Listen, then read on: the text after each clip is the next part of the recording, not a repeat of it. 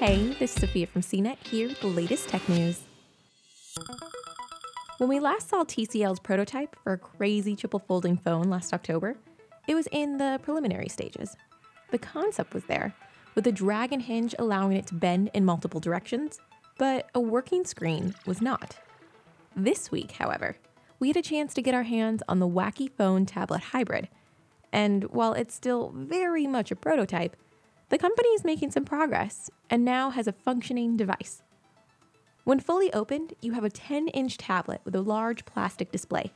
You can also fold it so that only two screens are open, with the unused portion either tucked away or used to prop up the rest of the device. You can also take it down to just one screen in a more traditional phone like device.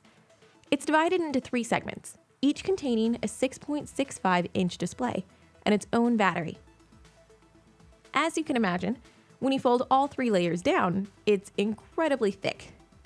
Unsurprisingly, it feels as if you had three phones stacked on top of each other. Running Android, the device adjusted to each screen opening and closing, but a lag was noticeable when switching modes, although that's to be expected of a concept device like this. It's clearly not ready yet to compete with the Samsung Galaxy Fold or Huawei Mate XS.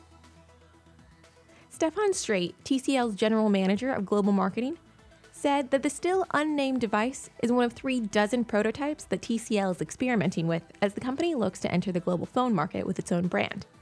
TCL is best known in the United States for its excellent TVs.